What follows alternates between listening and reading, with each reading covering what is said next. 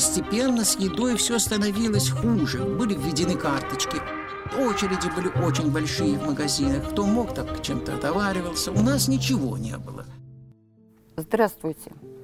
Сегодня мы с вами, я Булавкин Татьяна. И я, Михаил Маруков. Снова в подкасте «Голоса Победы». Тема сегодняшней нашей встречи – продовольствие в годы Великой Отечественной войны.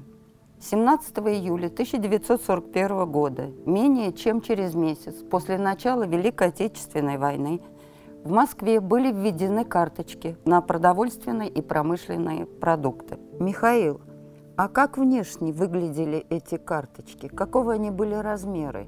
И кто эти карточки выдавал? Карточки выглядели как относительно небольшой лист плотной бумаги, разграфленной, как правило, на несколько десятков так называемых талонов или купонов, на каждом из которых указывалась та норма выдачи продукта, на которую она была рассчитана. Карточки самые распространенные хлебные, на них указывалась сначала в 1941 и 1942 годах дневная норма выдачи, а потом это было связано с тем, что многие, да большинство, честно говоря, тех, кто получал карточки, старалось питаться не дома, а в столовых, и, как правило, к завтраку, к обеду и к ужину брали хлеб, ежедневный талон делился на три на, например, рабочий талон делился на три маленьких талона, на 300, 200 и 100 граммов. То есть, чтобы можно было отрезать то количество, которое человек взял в данный момент. Не всю дневную норму, а то, сколько он взял сейчас. Внизу бы находилась э, так называемая вот эта вот основная справка, которая указывала на, на кого выдана данная карточка. Мы специально для слушателей э, подкаста «Голоса Победы» завели телеграм-канал, в котором будем помещать документы и фотографии. И вы можете посмотреть, в частности, фотографии продовольственных карточек. Ссылку на телеграм-канал вы можете найти в описании к подкасту. Михаил, я не очень понимаю, а почему такая разница между пайками, между рабочими, служащими и тем более детьми? Разница вполне объяснимая в зависимости от того, какую роль кто играл в работе на фронт для победы.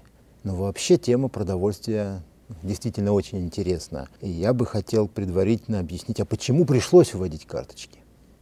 Все дело было в том, что Советский Союз — это наследник древней земледельческой культуры, но так уж вышло, что основные наши сельскохозяйственные угодья располагались именно в тех районах, которые подверглись нападению прежде всего. И эта ситуация продолжала ухудшаться и на протяжении всего 1941 и даже первой половины 1942 годов. Уже в первые дни войны под ударом оказалась территория, на которой производилось примерно 40% товарного зернового хлеба и находилось более половины поголовья крупного рогатого скота и более 60% поголовья свиней. То есть с первых же дней войны советская страна столкнулась с острой нехваткой продовольствия. Очевидно, выход был известен. Выход был известен со времен Первой мировой войны, когда все участники этой, этой войны ввели нормированное снабжение населения. Ну и, разумеется, поскольку пришлось вводить эти нормы, а продовольствия на всех все равно в равной степени не хватало, то пришлось дифференцировать и эти нормы. Но, правда, в отличие от прежних времен, и от периода Первой мировой войны, и от периода конца 20-х и середины 30-х годов, когда в СССР тоже существовало карточное снабжение, в этот раз нормы вводились единообразно по всей стране. 17 июля они были карточки на снабжение прежде всего хлебом, сахаром и кондитерскими изделиями, мукой, крупой, макаронными изделиями, жирами, мясом и рыбой были введены в Москве. На следующий день, точно по этому же набору, они были введены в Ленинграде. К 1 сентября 1941 года выяснилось, что необходимо распространять эту систему. До сентября у нас существовало только два города, в которых была введена карточная система.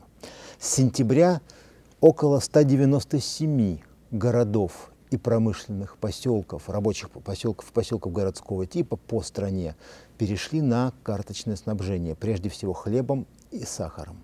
А с 1 ноября 1941 года все города, промышленные и рабочие поселки Советского Союза.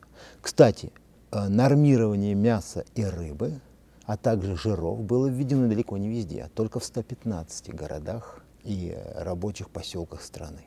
В остальных э, как бы формально нормированное снабжение не вводилось. А на всей остальной территории Советского Союза снабжение городского населения производилось по так называемым местным нормам. И при этом существовало негласное, а кое-где и гласное указание, что местные нормы выдачи не должны были превышать максимальных норм выдачи по карточкам.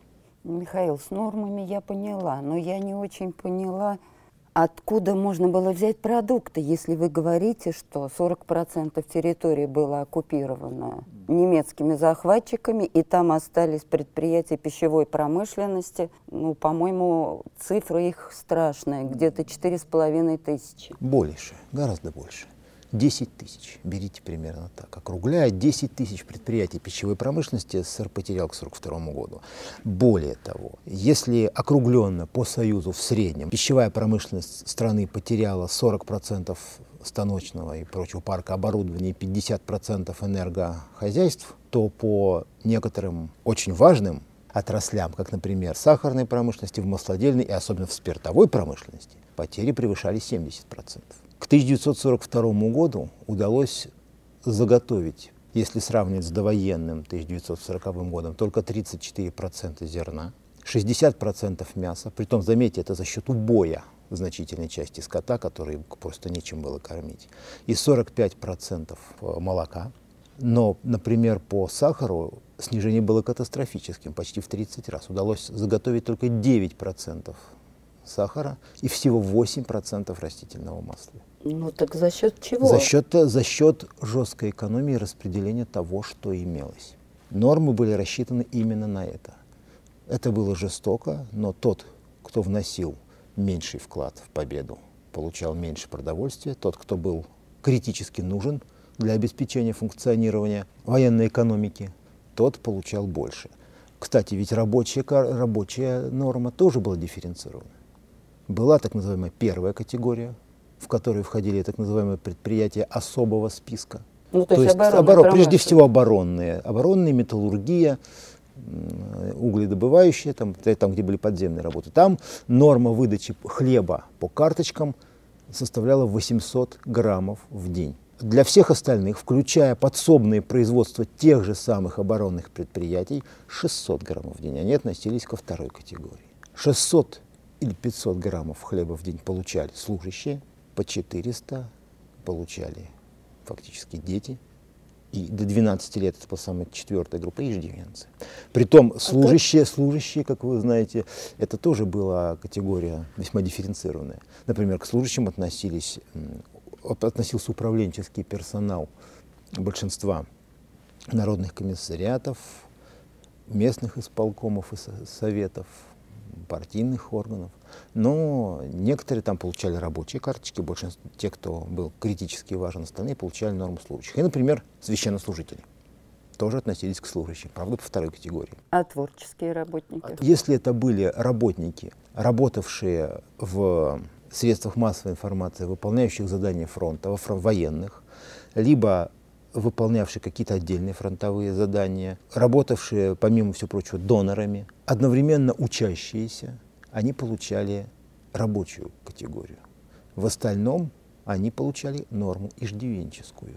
Если это были, например, люди свободных профессий, творческие люди, не состоящие в штате какого-то учреждения, выполнявшего оборонные заказы. Если э, у нас имеется, скажем так, рабочая карточка для студентов, то это означает, что студент, как правило, еще и работал на производстве. Чаще всего студенты тоже получали карточки более низкой категории. Но это мы говорим о хлебе. Это был единственный продовольственный продукт, который нормировался для ежедневного потребления. А как выглядят 400 грамм, которые вот было положено обычному среднему москвичу и детям? Но ну, сейчас, сейчас мы имеем спокойно возможность посмотреть на буханку обычного ржаного хлеба, черного хлеба так называемого. Стандартные буханки как раз и выпускались двух типов, 400 и 800 граммов. Вот небольшая буханка черного хлеба, это 400 грамм. Это полагалось на день? На день. Притом это полагалось в основном, если человек работал на подземных работах, в горячих цехах предприятий, он получал в день килограмм хлеба. Существовали и особо повышенные нормы, это кило 200 где-то хлеба в день. Но хлеб это был основной продукт. питания по нормам для жителей СССР в период Великой Отечественной войны. Все остальные продукты, так как то сахар или кондитерские изделия, мясо, крупа и макаронные изделия, и жиры, куда включалось животное и растительное масло, а также жиры натуральные типа сала, нормировались, исходя из месячной нормы потребления. А получали их, ну, скажем так, достаточно немного. Ну, например, рабочие получали от килограмма 800 до 2 килограммов 200 грамм мяса или рыбы – кстати, эта, эта категория была единая. В Москве пытались ее разделить, но потом это было признано неудачным опытом. Мясо на месяц. На месяц. Служащие уже полтора килограмма. Рабочие получали полтора килограмма круп и макаронных изделий и около 600 граммов жиров.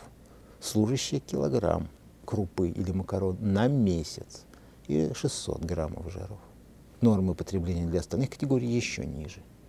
То есть э, это четко показывает и по каким статьям потребления были наибольшие потери, и по каким категориям нормирование было наиболее дифференцировано. А, кстати, да, карточки – это тоже не есть нечто застывшее раз и навсегда.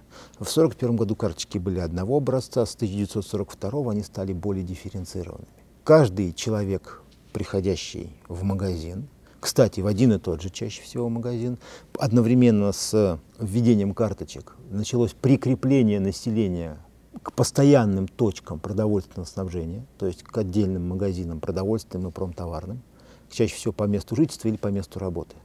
Человек не имел права отоваривать карточки, где попало, потому что именно туда завозили фонд продовольствия, выделенный на эту округу, на это предприятие и так далее. Можно было отоварить карточки на два дня – на сегодняшний и завтрашний. А вот по просроченным талонам отовариваться было уже нельзя. Помогли москвичи купить помимо карточек в магазине другие продукты, не по карточкам? Очень мало где и очень задорого. В 1941 году из-за массовой эвакуации населения, из-за того, что был очень большой поток командированных, было очень сложно учесть этой категории населения, и получалось, что они как бы выпадают из продовольственного снабжения. И тогда было решено оставить некоторое количество магазинов и предприятий общественного питания, где бы люди могли получить продовольствие и пищу без карточек. Но наценка была очень существенная. Самая минимальная наценка существовала на кухонные продукты, то есть на готовую пищу, отпускаемую вот в кафе, ресторанах, там, столовых такого типа. Она составляла 200% по отношению к стоимости продуктов, исходного продуктового набора. Соответственно, на хлеб она была не меньше наценка. Эта практика оказалась очень недолгой.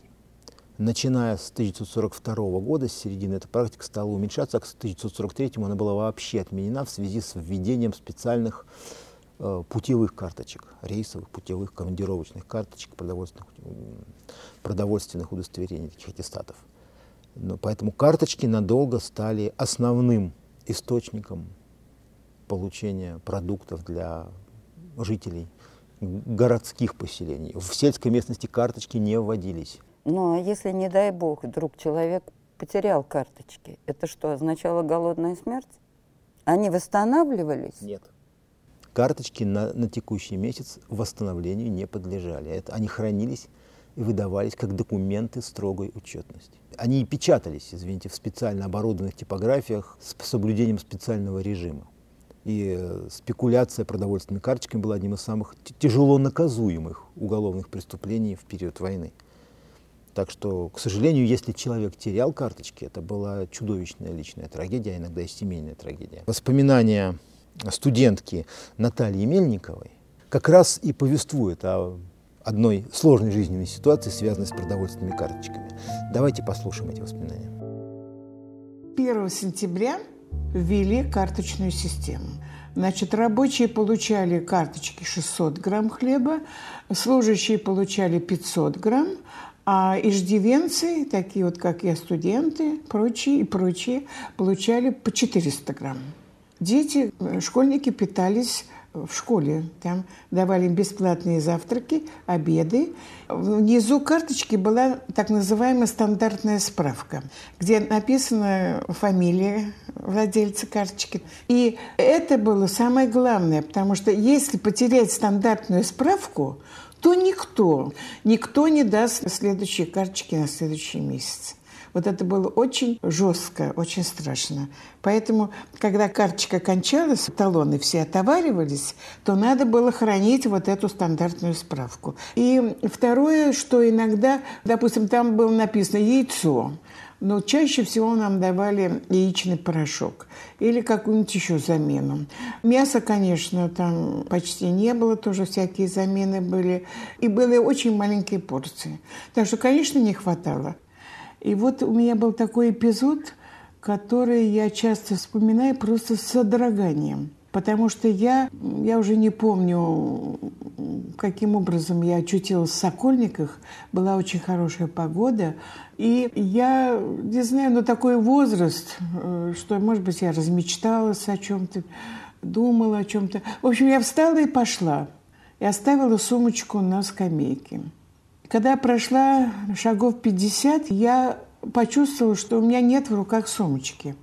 Ужас меня охватил, потому что в сумочке были карточки на всю семью, на сестренку, папу и маму и мои.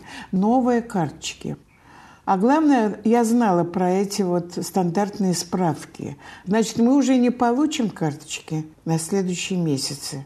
И там у меня был еще э, только стипендию я получила, нам платили в то время немного, но платили, студенческий билет, э, паспорт, в общем, вся моя жизнь и жизнь моей семьи. Ну, я побежала к этой скамейке, она была пуста. И я поехала домой в таком состоянии, даже не хотела ехать домой, думаю, надо просто, просто уйти из жизни. Но все-таки я попала домой, родители были дома. И когда я все это рассказала, то мама побледнела и молчала. Она ничего не говорила.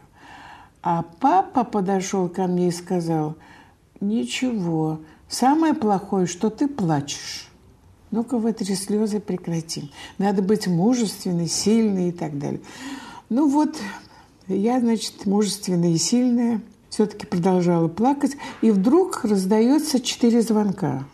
Ну, мама побежала туда, и входит женщина, такая интересная, пожилая, интеллигентная, такая не от мира сего, в такой накидке какой-то кружевной черной, в длинном платье, в общем, в том одеянии. Но она говорит, студентка Мельникова здесь живет. Ну, тут все, я бросилась к ней. Она меня прижала к себе и сказала, ай-яй-яй, разве можно быть такой рассеянной? Ну, конечно, и можно, только в таком возрасте и можно. Она говорит, наверное, мечтала о чем-нибудь, о ком-нибудь. Я говорю, да. И она все принесла. Из воспоминаний Натальи Мельниковой мы смогли понять, каким страшным ударом могло стать для семьи лишение карточек. А между прочим, даже наличие этих карточек не гарантировало нормального питания. Все дело было в том, что нехватка продовольствия, она никуда не делась э, в течение всей Великой Отечественной войны. Более того, нормы по карточкам в течение большей части войны не повышались, а снижались в период Московской битвы с 1 апреля 1942 года по карточкам была резко снижена норма выдачи сахара. И, например, рабочие получали не более 700, а чаще всего 500 граммов сахара на месяц. А уж иждивенцам доставалось вообще не больше 200 граммов сахара на месяц. Притом, сахар в это время был жутким дефицитом, и чаще всего его заменяли так называемыми кондитерскими изделиями, ну, например, печеньем. Поэтому для любого жителя нашей страны, особенно для тех, кто оказался на нормированном снабжении, очень большую роль играл поиск любых дополнительных источников живительных калорий, потому что нормированное снабжение оно обеспечивало, ну, если немедленное умирание, то, по крайней мере, оно обеспечивало лишь минимум функционирования организма в жизнеспособном состоянии что-то и много делало само государство. Прежде всего, практически сразу же начали искать возможности поддержать людей. Каким образом? Все рабочие служащие, которые выполняли, особенно рабочие инженеры, которые выполняли и перевыполняли норму, получали так, право на так называемое второе горячее питание. Это были продукты, которые отпускались вне фондов, вне карточек, но только для ударников. Как правило, по нормам э, любое предприятие имело право на такого рабочего потратить 50 граммов мяса, 50 граммов крупы и 10 граммов жиров в день на один комплект такого горячего питания. Овощи, картофель, ну, добавлялось то, что имелось. То есть фактически тарелка супа обязательная в течение дня для тех, кто хорошо работает. Далее, для прежде всего работников транспорта, машинистов, сотрудников поездных бригад, сопровождающих грузы, начальников поездов. С начала войны вводился так называемый сухой путевой паек. Это колбаса, сахар, хлеб. Фактически это не была дневная где-то норма. Для работников в шахтах, рудниках, а также для некоторых рабочих горячих цехов вводился холодный завтрак. Это где-то 100 граммов хлеба, 10 граммов жира и кусочек сахара. То есть бутерброд с салом, грубо говоря, в обязательном порядке. От войны всегда страдали дети. Детей старались накормить как только возможно. В детских учреждениях дневные нормы выдачи продуктов превышали карточные в три раза. Все это было за счет так называемых местных фондов. А обеспечение местных фондов достигалось тремя способами. Прежде всего, это ОРСы, отделы рабочего снабжения. Это тоже мера была не новая, они создавались еще в 20-30-е годы. Ну и после начала войны этот полезный опыт был возобновлен. Предприятие, организация получала фактически в свое распоряжение подсобное хозяйство и торговую точку. В этой торговой точке оно реализовало продукты, полученные в подсобном хозяйстве для своих рабочих. Кроме того, продукты этого подсобного хозяйства шли обычно и на питание рабочих и служащих в столовых. Это первый источник. Всего в СССР было создано более 7 тысяч этих отделов рабочих, более 7,5 даже тысяч этих отделов рабочего снабжения. А откуда тогда взялись индивидуальные огороды? Второй источник такого питания – это индивидуальное подсобное хозяйство горожан. А, с, февраля, с февраля 1942 года фактически принимается решение о развитии индивидуального огородничества. А я не очень понимаю, где, на балконе или на газоне, где можно было разводить огороды? Под огороды прежде всего выделялись угодья в пригородной зоне.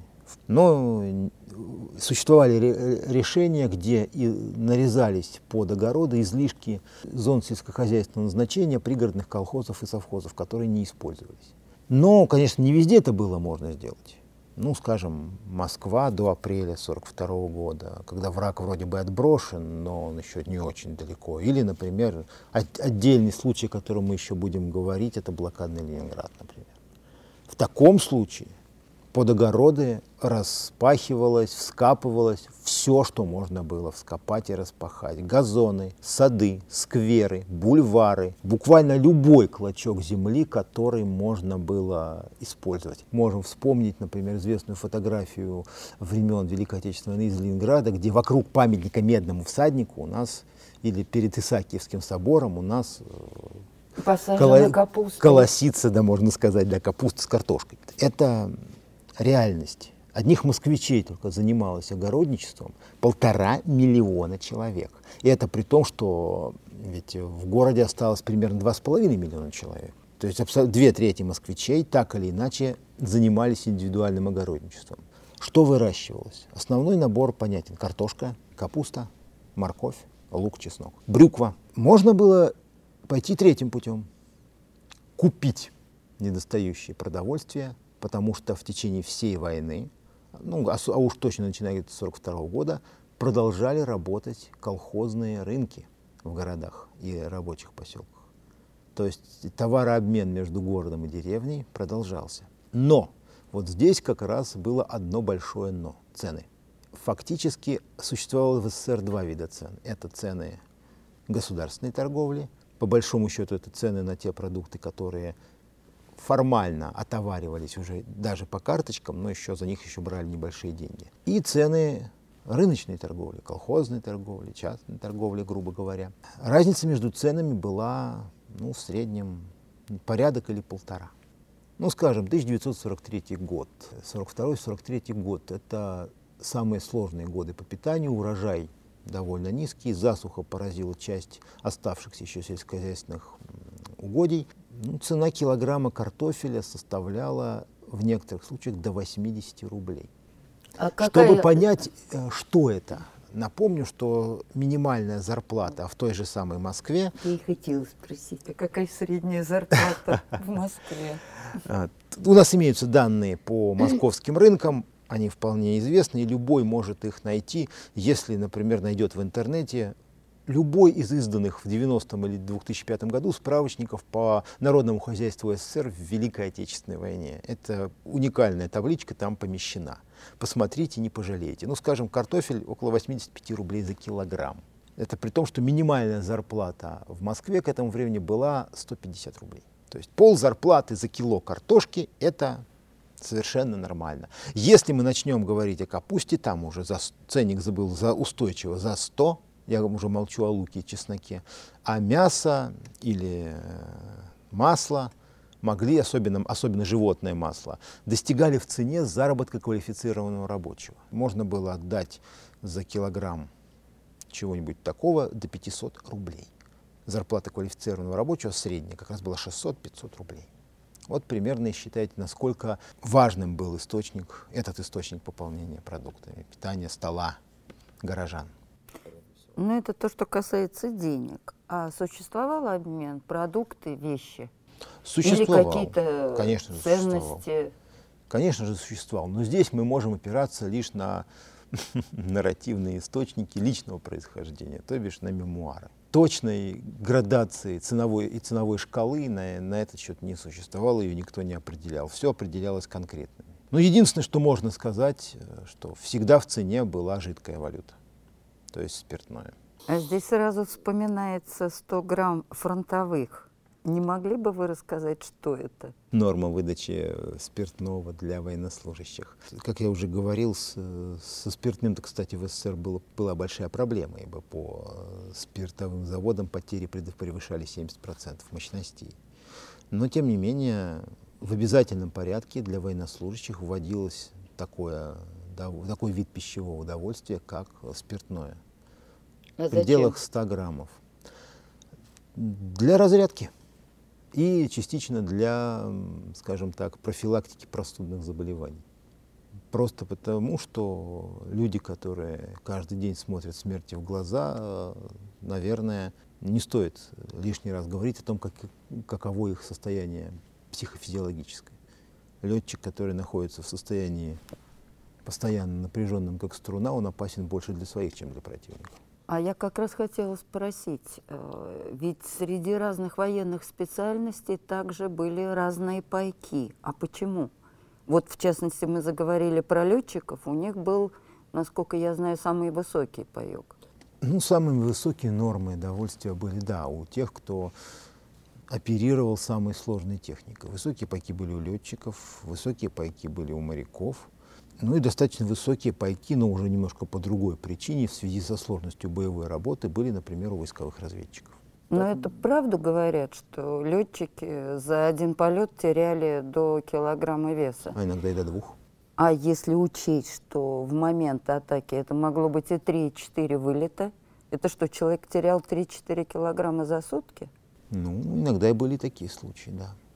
Ну, понимаете, все дело в том, что помимо просто потери веса, это же еще и ослабление организма.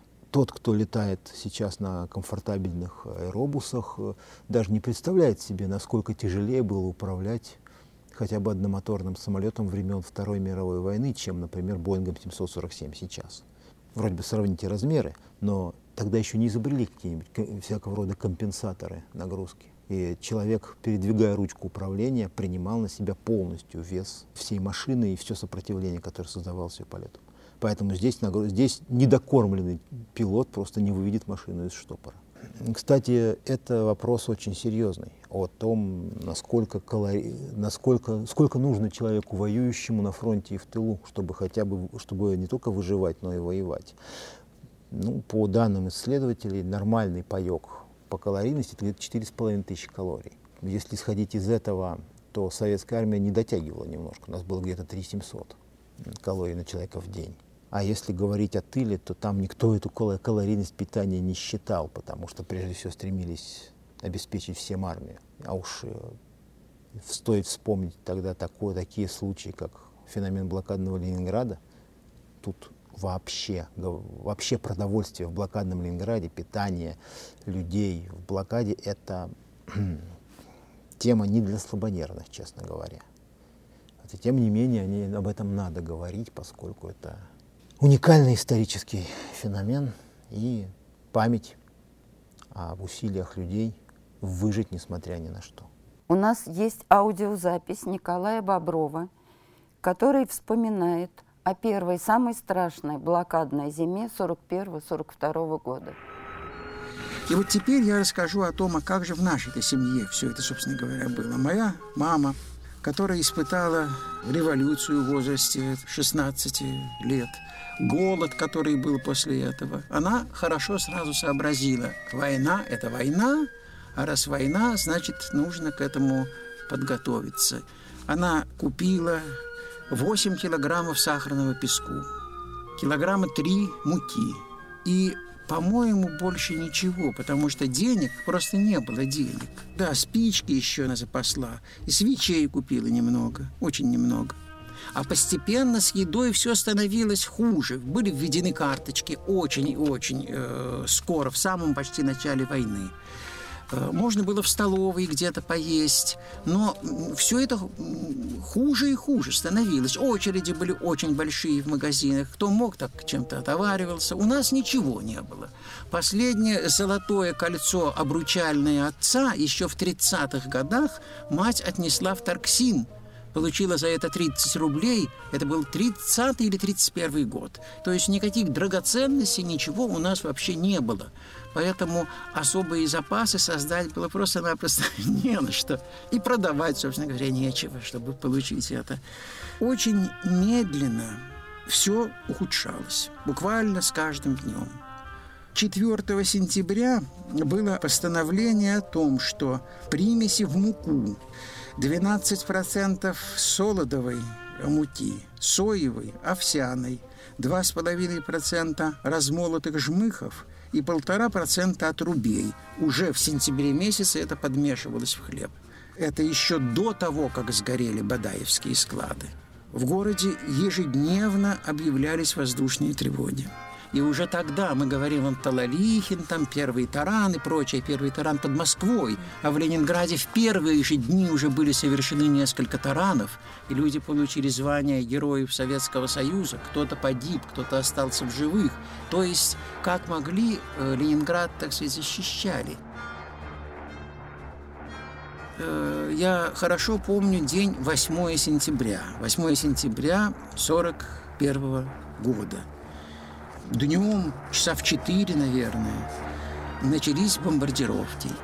И во время первой же бомбардировки были подожжены деревянные, находившиеся на окраине, вот эти самые Бадаевские склады. Я их никогда раньше и не видел, я и не знал о том, что они существуют. Пожар был колоссальный.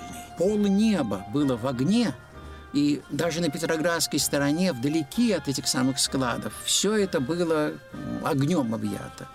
А к этому дню немцы уже полностью замкнули кольцо вокруг Ленинграда. Сразу же после этого, сразу резко, так сказать, ухудшилось с питанием в Ленинграде все постепенно исчезало то одни продукты, то другие. В столовых были э, большие очереди. Потом уже в столовых не стали отпускать так просто еду, а если, так сказать, талон какой-то там вырежет с крупиной, скажем, карточки, тогда отпустят обед. Михаил, а это правда, что в результате пожара Бадаевских складов погибло продовольствие, которое могло бы помочь городу выжить в течение длительного времени. Это весьма распространенная точка зрения, но она имеет очень мало отношения к реальности. Город испытал голод не потому, что сгорели одни склады, их таких было несколько, а потому, что немецкие и финские войска замкнули вокруг него блокадное кольцо. Ленинград, да и Москва, да и любой другой крупный город Советского Союза никогда не имел какого-то неприкосновенного запаса на долгий срок. Да и как вы себе это представляете? Ну хорошо, можно создать достаточно большой запас муки, хотя в ленинградском климате, ну не знаю, как они его будут сберегать от червячков там, и каких-то еще прочих вредителей, от плесени и так далее. И для этого нужны очень, очень сложные условия. Обычно город имел запас на где-то на месяц-два. Ну, по разным данным, в Бадаевских складах погибло от недельного до двухнедельного запаса продовольствия. Вся беда в том была, что просто неоткуда было завозить это самое продовольствие в город. После перерыва коммуникации противником город оказался отрезан от большой земли, а, извините, Ленинград, он и так расположен в таком месте, где не очень-то позанимаешься сельским хозяйством, и нет своей сельскохозяйственной округи. А тут еще и фактически пригороды стали фронтом. Не надо еще забывать, что ведь в Ленинград стекалось еще население окрестностей, и да, многие аж с Эстонии отступали до Ленинграда, свои с нашими войсками или самостоятельно – и все они оказались в этом блокадном кольце, все они добавили едоков в город, у которого не было на этих едоков никакой еды. Ситуация Ленинграда заставила сразу же искать самые-самые нетривиальные способы спасения жизни. Здесь уже говорится о том, что еще за четыре дня до пожара Бадаевских складов при хлебопечении были, было предписано добавлять суррогаты в муку. То есть фактически уже тогда. После начала блокады эта практика начала распространяться. Кожаные изделия варили, переваривали. Известен у моих даже знакомых случай, когда люди сделали, сделали холодец из кожаного портфеля, который кто-то из их знакомых привез из-за границы. А при этом фурнитура, замки, пряжки была любовно сохранена на случай потом, что удастся купить новый. Ну, люди верили, несмотря на то, что наступит нормальная жизнь. Казеиновый клей шел в дело. Притом э, он шел в дело даже официально. Даже во всех столовых города вводилось отдельное казеиновое блюдо, поскольку оно было очень питательным. Дрожжи, производство которых активно наладили в Ленинграде на опилках, добавлялись практически во все блюда, поскольку они содержали витамины. Жмыхи, шрот, соя, все что угодно. В пищу шло буквально все, что можно было съесть. А какая разница в весе между московскими и ленинградскими карточками на хлеб? Зимой 41 года нормы отпуска хлеба по иждивенческим и детским карточкам в Ленинграде достигли исторического минимума – 125 граммов на человека в день. В то же время существовала такая практика – школьные завтраки. Она, кстати, продолжалась в всю войну. Так вот, на нее выделяли 50 граммов хлеба. То есть это три куска, три-четыре куска хлеба, вот обычных. А завтраки состояли из завтраки каши? Состояли, завтраки состояли из, куска, из, из э, чая, куска хлеба и куска сахара. Детские на тот момент. Не каша. Нет, не каша. Каша тоже, но это немножко позже. В Москве же э, был один момент, очень, он относительно недолгий. Как раз после Московской битвы, когда не, в течение некоторого времени карточки отоваривались по отдельным категориям на хлеб, на 200 граммов хлеба в день. Потому что просто железные дороги оказались перегруженными военными грузами, ранеными, и они не могли, не успели доставить в город достаточно продовольствия. Это было как раз зимой 41-42 года Москву и Ленинград, можно сказать, в некоторые дни разделяло 75 граммов. Но Ленинград тоже на 125 граммах прожил не очень долго, к счастью. Уже с декабря 41 года, когда пошли транспорта по дороге жизни, норму стали постепенно увеличивать. Но э, всю блокаду ленинградцы жили как могли. Еще одна аудиозапись Николая Боброва. Он вспоминает о некоторых особенностях питания в Ленинграде в то время. Стоит послушать это, очень запоминается. Угнетающая, конечно, страшная обстановка. Есть абсолютно ничего нигде нет. Вот то, что можно съесть, этого нет совершенно. Постоянная была мысль, неотступная, навязчивая. мысль о хлебе. Я с ней ложился, я с ней вставал. И уже в 6 часов утра все шли в магазин, чтобы получить этот самый кусочек хлеба. Хлеб – это было только одно название. Мякиш вот такой сыроватый и черный. Мы получали по 125 граммов. 250 граммов давали на рабочую карточку. Все, больше ничего абсолютно. И купить нигде ничего было нельзя. Отец еще что нам привез домой? Привез, наверное, килограмма полтора обойной муки, вот которой клеили обои. Затем он привез банку трехлитровую касторки. Касторку кипятили с лавровым листом. Она тогда теряла свои слабительные свойства. И на ней поджаривали вот этот самый хлеб. Еще об отце. Он привез килограмма два-три, наверное, конских костей, на которых не было ни кусочка мяса. Это были совершенно обглоданные, оструганные кости. И немного зеленых листьев капусты, мерзлых. И вот эти кости мама неоднократно переваривала. Получалась такая мутноватая жидкость какая-то. Это было вот вроде, вроде похлебки какой-то. Затем он нам плиток пять привез столярного клея. Вы представляете себе столярный клей? Это плитки темно-коричневого цвета. Э, их просто э, разводили в горячей воде. Получался густой клей, очень прочный клей. И вот им клеили мебель. Но у него чрезвычайно неприятный запах, потому что, вероятно, его делали или из копыт, или еще из чего-то. Но он обладал какой-то вроде бы питательной ценностью – я пробовал есть опилки, но я не мог их есть, потому что э, это запах дегтя, и они горькие очень. Ну, невозможно было. И, так что, значит, от этого мне пришлось отказаться. Пожевал, пожевал один раз, выплюнул, еще хуже стало. А сестреночка моя где-то нашла баночку крема для рук. Где-то он завалялся как-то. Был такой перламутровый крем. Она втихую поела этого крема, ее страшно рвало после этого, и плохо она очень себя чувствовала. Потом я вспомнил, что еще когда-то в самом начале войны, э, еще когда можно было какие-то оладьи пожарить, где-то было разлито тесто. Я вспомнил, что это тесто разлилось и куда-то там под диван.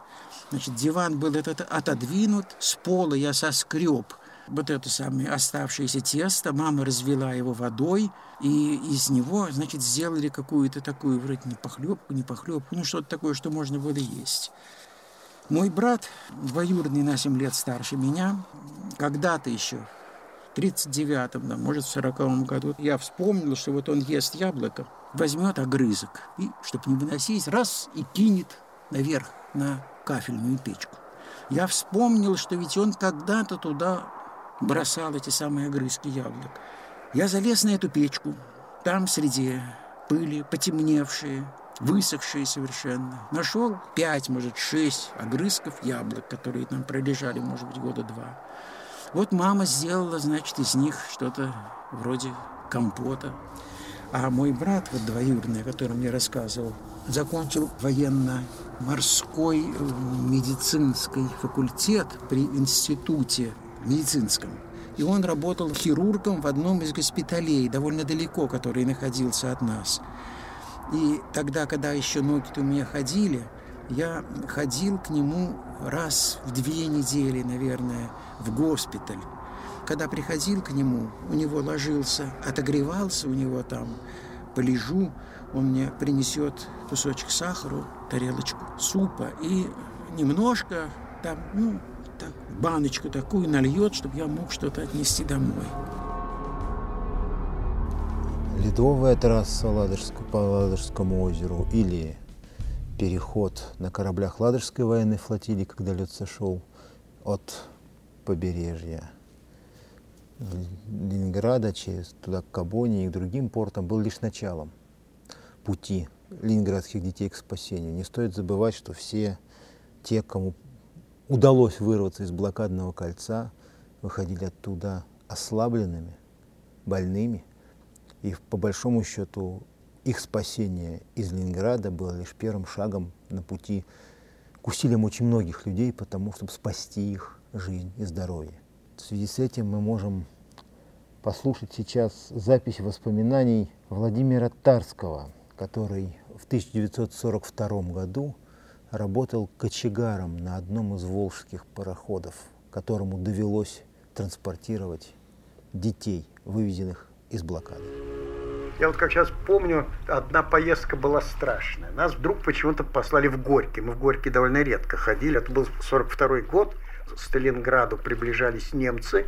И вы знаете, в Горьком нам посадили несколько сот детей, эвакуированных из Ленинграда. Это был какой-то кошмарный просто случай, который я до сих пор помню. Знаете, дети были все вот такие, как сейчас иногда африканских голодающих детей показывают, такие пузики, как у паучков, и маленькие кривые лапки. Причем они там лежали, их даже не, они не могли ходить. Мы их таскали и укладывали на палубу и там размещали. И потом пароход пошел в Акаме и в Татарии. Там были места, где их повезли на откормку. Это для них фактически было спасение от голодной смерти.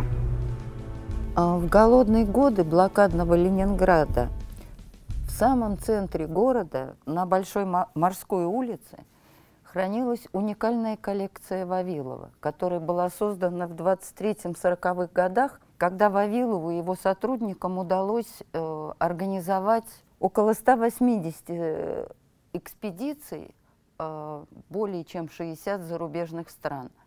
Это была основа уникальной коллекции семян растений, которая в наше время признается уникальной, единственной существующей в мире – и даже по оценке ООН стоимость коллекции оценивается 8 триллионов американских долларов. А ее судьба в блокадном Ленинграде удивительна. Сотрудники, которые так же, как и все ленинградцы, голодали. В год приблизительно умирало по три, по четыре сотрудника этого института. Люди имели отношение к семенам, по идее могли ну, у меня не поворачивается слово сказать украсть, взять, позаимствовать семена, э, сварить себе суп и сохранить жизнь, такая мысль даже не приходила сотрудникам. Известен э, пример Александра Щукина, который был хранителем масленичных культур. Он умер за столом с пакетиком миндаля, который он учитывал для коллекции, которую предполагалось вывести из Ленинграда. И невзирая на все вот эти вот еще были чудовищные условия, помимо голода, которые испытывали сотрудники института, необходимо было поддерживать э, температуру не ниже нуля. Делали самодельные печки и каким-то образом находили дрова. А еще один из пунктов было – крысы атаковывали семена – причем они так грамотно это делали, они скидывали банки и добирались до семян. Приходилось сотрудникам института четыре банки э, связывать вместе, чтобы крысы не могли скинуть и рассыпать семена. И таких было где-то 100 тысяч единиц. А сотрудники института, невзирая на все вот эти ужасные условия, на жуткий голод в блокадном Ленинграде, не использовали, не прикоснулись к семенам, они их сохранили, они сохранили для нас, для всего мира уникальную, единственную коллекцию семян, причем многие из которых уже перестали существовать. И все остальные ленинградцы тоже по мере своих сил и возможностей старались сохранить и свой город, и его ценности, поддержать друг друга, спасти друг другу жизнь. Известно, что в Ленинграде и городские власти, и администрация практически всех предприятий и просто коллективы и моряки Балтийского флота активно старались поддержать тех, кто лишился сил, кто стоял на грани голодной смерти. Практически на всех предприятиях существовали не просто заводские столовые, а фактически столовые профилактории. Известен случай с известным кораблестроителем Арестом Федоровичем Якобом, который на предприятие попал фактически безнадежном состоянии, даже врачи отступились. Но тем не менее его смогли спасти, выкормить отогреть, и он еще долго, многие годы после этого трудился, создавая для нашего флота боевые корабли и гражданские суда. Огромное значение имело имели прежде всего систему общепита для Ленинграда. Люди проводили все свое время в цехах своих предприятий, в конторах своих учреждений. Домой в лучшем случае приходили ночевать, а если смены выпадало так, то и дома не бывали иногда по месяцам.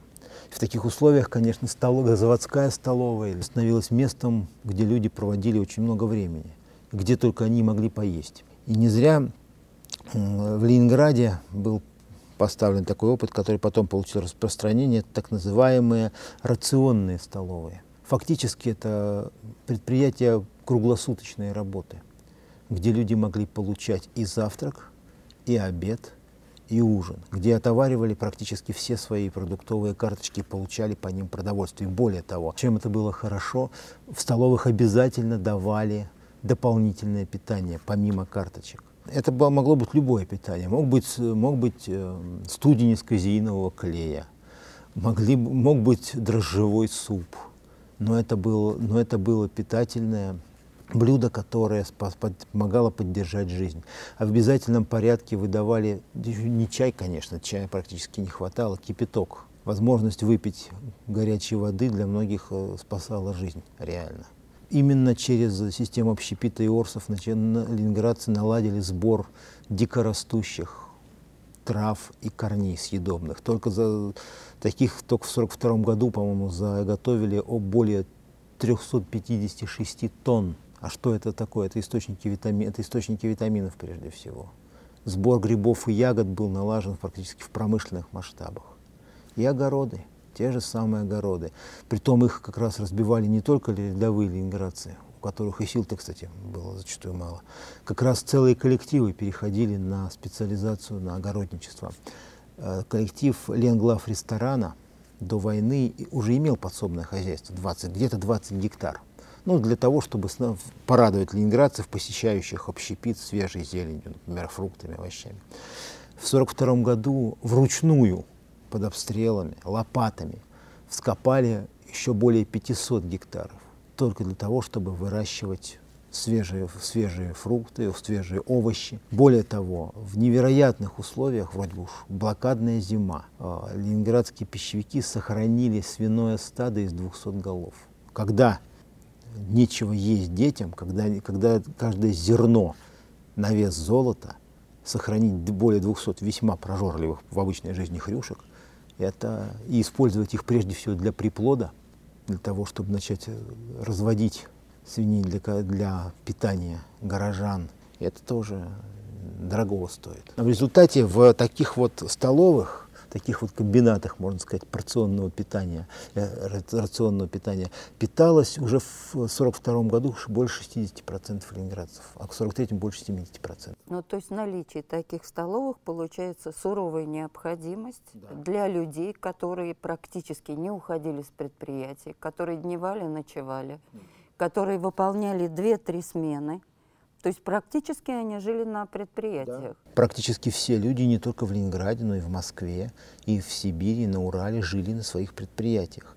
Не случайно, что в 1943 году решением правительства и решением исполкомов основных советов был введен официальный минимальный ассортиментный минимум блюд, которые обязаны были предлагать такого рода столовые. С 1943 года обязательный набор блюд включал два вида супа, овощной и крупяной. В некоторых случаях, ну, там, где имелись оборонные предприятия, добавлялось мясное блюдо в обязательном порядке. Ну, рабочим тяжелых специальностей требовалось усиленное питание. Три вторых блюда – крупяное, овощное и какое-нибудь еще. В обязательном порядке салат, один или два горячих напитка. Плюс, естественно, добавки и блюда. Что шло в эти блюда в разных местах по-разному. Про тот же Ленинград можно вспоминать без, бесконечно, даже вспомнить о том, что даже ботва и картофельные очистки, картофельная шелуха шла в дело. Картофель вообще, кстати, чистить запрещали, чтобы не терять драгоценный крахмал. В, в обязательном порядке была введена трехразовая выворка костей для того, чтобы получать хоть какой-то питательный бульон. И в обязательном порядке использовалась вся ботва, притом не только свежая. Те же самые ленинградцы засолили в 1942 году более тысячи тонн овощной ботвы поскольку это был источник витаминов, и он мог пойти в дело. Вопрос с питанием решался всеми доступными способами, всем, как только было возможно. Тут все средства были хороши, все, все, что шло нам на пользу, все потреблялось. Тема продовольственного снабжения в Великой Отечественной войне многогранна и обширна.